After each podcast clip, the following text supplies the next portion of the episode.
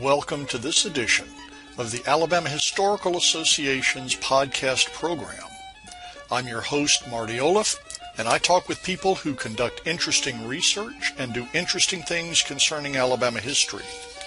You can find out more about the Alabama Historical Association, a membership organization devoted to Alabama history, by pointing your browser at our website, www.alabamahistory.net.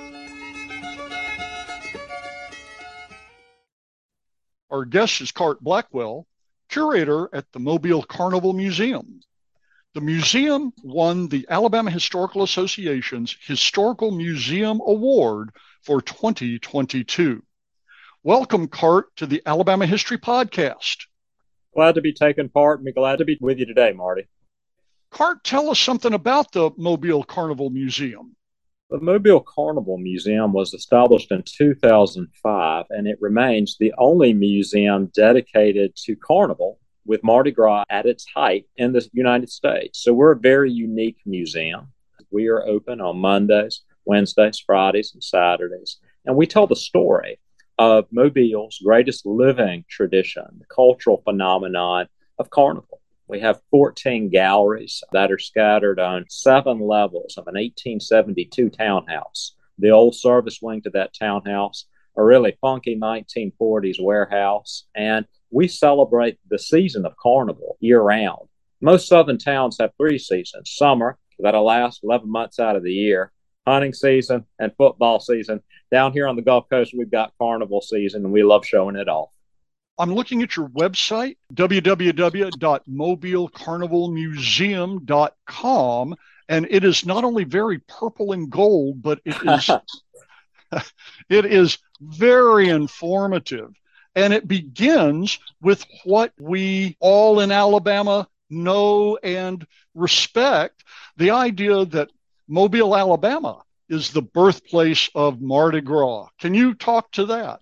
That is so very true and such a vital part of Mobile's history and its present. Carnival was introduced to the present day United States by the French in the early 18th century. We do not know what form those early celebrations took. There was a lot of sailors, trappers, some priests. It was definitely not the extravagant celebrations you see today. Barring no discovery in some French archive or monastery, we don't know. But what we do know was in 1830, four Mobile men went out on the water. And when four Mobile men go out in the water, then or now, there's going to be a fifth. And his name is Jack Daniels. They had a very good time. And when they got back to terra firma, one of them, a man named Michael Krafft, took a little nap to recharge in the doorway to Partridge Hardware. And when Mike came to from his little 15 minute power nap, he was being taunted by some teenage boys, and he didn't miss a beat. He grabbed some cowbells and some rakes, and he proclaimed himself the chief of the Cowbellion de Rakin Society. He didn't let it slide. He reconvened with his three buddies, and they gathered several dozen buddies, and they worked their tails off. And in a year's time, they sent out invitations to the inaugural ball of the Cowbellion de Rakin Society. They did advertisements in the paper alerting the public of the inaugural parade of the Cowbellion de Rakin Society. And on New Year's Eve of that year, you have the two ingredients of American Carnival, be it Mobile, Pascagoula, Atlanta, wherever it is celebrated. Carnival has two ingredients, and it was established that evening in Mobile, Alabama a parade according to a theme that anybody on the street can enjoy, followed by an invitation only ball with a tableau or theatrical performance that continues the theme. That has now defines Mobile's carnival experience. We have 80 area mystic societies now, and it's conservatively estimated that 50% of our population is a member of a mystic society fancy name for a Mardi Gras group or what New Orleanians call krewes, I'd say it's upwards of 70. There's something for everybody, and that's the fun of it. Tell us a little bit more about the museum itself, where it is, your hours of operation, and what a visitor is likely to see when they come through the door. The museum is located at 355 Government Street, and you can't get more mobile underneath the oak trees with the Mardi Gras beads. And we're open on Mondays, Wednesdays, Fridays and Saturdays from 9 to 4. And our interpretation of Carnival looks at four themes Carnival as an art form, an economic engine, pardon my French, one hell of a good time. And fourthly and finally, what we really hope our visitors from near and afar take away is that Carnival, with Mardi Gras at its height, is it's a family affair.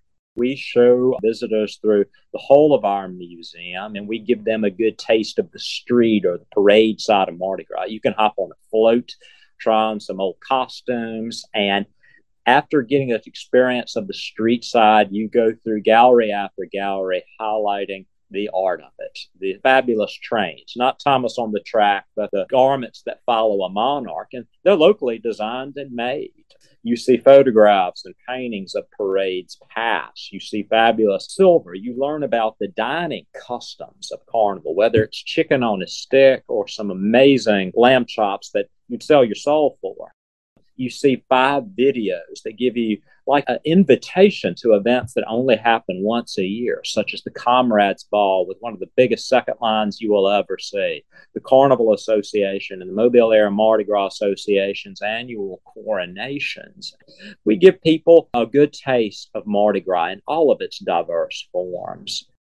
We have several key items in the museum, such as the second largest piece of extant postbellum folk sculpture we have a wonderful table made by a carpenter that worked for Queen Victoria, and that was commissioned by uh, Mystic Society down here. And things that were used just this past year and created by Mobilians for Mobilians. Uh, we have two tiers of exhibit that change out four times a year. One is our Mystique of the Mystic, where we're looking at all of our area's mystic societies. And series is threefold in nature. One, to celebrate the organization. Two, to reintroduce it to Mobilians. But since most of our guests come from a little farther afield, it's a means by which we show through one organization how Mystic Society culture works.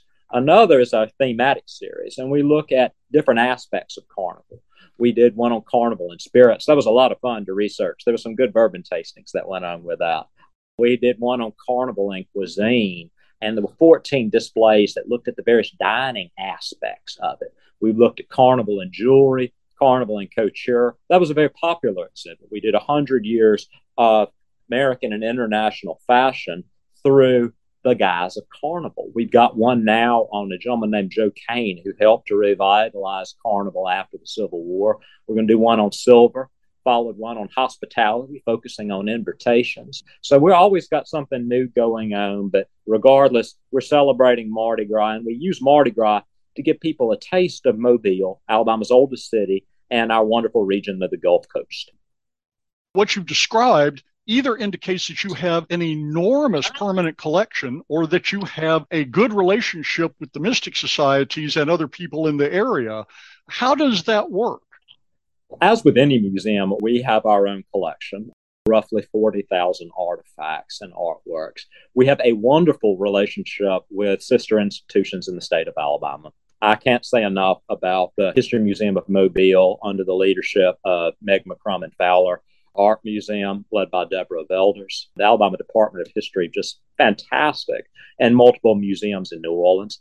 Private collectors, every exhibit that we have hosted here and most of our permanent displays, and I use permanent a little loosely because we do rotate things constantly, we rely on our mystic societies, good relationships with all of them. We celebrate all of them. They are good to us, we are good to them, and we're all about the same mission of supporting our city and carnival.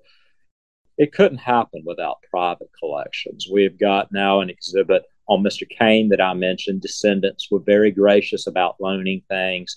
Private art collectors have loaned us some beautiful things. And of course, our mystic societies, which are great patrons of the arts, past and present. So you got to be proactive in your community. And that's one thing about Mardi Gras. Everybody loves it and everybody loves showing it off to maintain that level of program activity, you obviously have a sufficient number of people on staff or as volunteers. There are two professional employees of the museum. Myself, I'm the curator of the museum, and our amazing director, Judy Foster Gulledge, who is the real star of the show. She does the running of the, the whole Carnival Association court, the management of our extensive property holdings, and the main oversight of the museum. My responsibility are the artifacts, the exhibits, and educational program.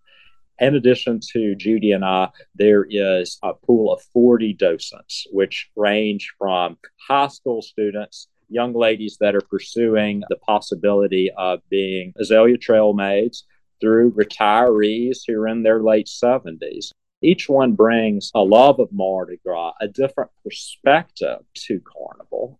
The Carnival Museum is owned and operated by the Mobile Carnival Association, established back in 1872 celebrating its 150th year. And the Carnival Association is kind of a two part beast, if you will. It is at once the sixth oldest debutante society in the United States, and it's the second oldest booster group for the city of Mobile. The Carnival Association's gift to Mobilians and visitors to our fair city is the museum.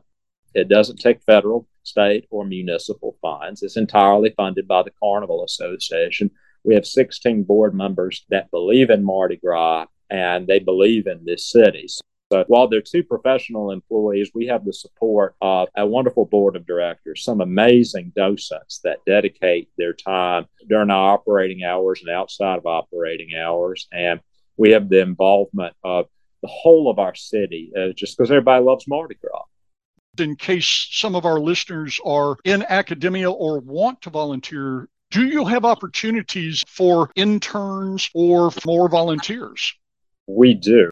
With regard to interns in Pacific, we are always looking for interns, whether it's tech savvy interns or students where we can guide them in terms of researching and they help us doing so. I mean, you've got to give back if you're a museum institution. In terms of giving tours, we love people to sh- share their passion of Mardi Gras. And so we're always looking for people to celebrate Mobile's greatest living tradition of Mardi Gras. So we welcome in your inquiries and try to embrace them in terms of how people can contribute where it helps them, helps us, and helps Mardi Gras. Cart, tell us something about yourself so that people will know who they're talking to. I was not conceived under a Mobile Azalea bush. I'm from Selma, Alabama. I'm a black belt guy went away to school, College of Charleston, University of Virginia, and was going for a third master's degree. And my daddy told me that the gravy train had ended. And I took a job down here in Mobile.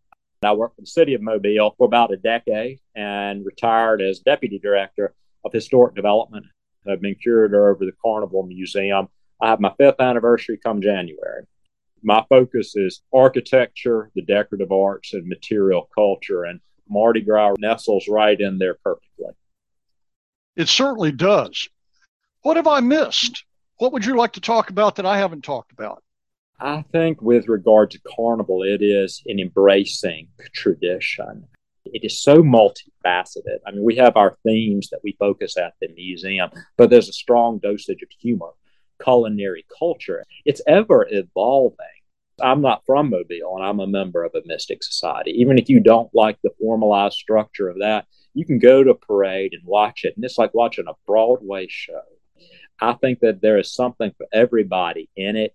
It is diverse, it's inclusive, it's fun, and it was introduced to this country in this city and its present form, regardless of whatever city you're in, it traces its root to Mobile. And there's that international component to it. There's South American and Central American carnival, of course, Venetian carnival, that of Germany and Belgium and the, the Low Countries, where it's got a strong satiric and political edge to it. So we're definitely part of a universal celebration.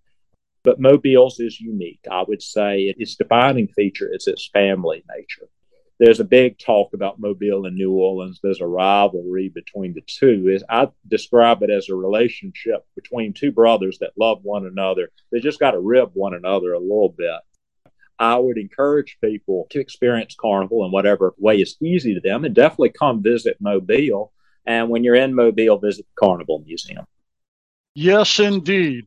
Let me thank you for joining us and also congratulate you and the Mobile Carnival Museum for winning the Alabama Historical Association's Historical Museum Award for 2022. We're very appreciative of that honor. Thank you for joining us today. This has been another edition of the Alabama Historical Association podcast program. Our music is the traditional tune Whistle By, performed at City Stages in 1996 by James Bryan and Carl Jones. It's provided courtesy of the Alabama Folklife Association, which you can find on the web at alabamafolklife.org.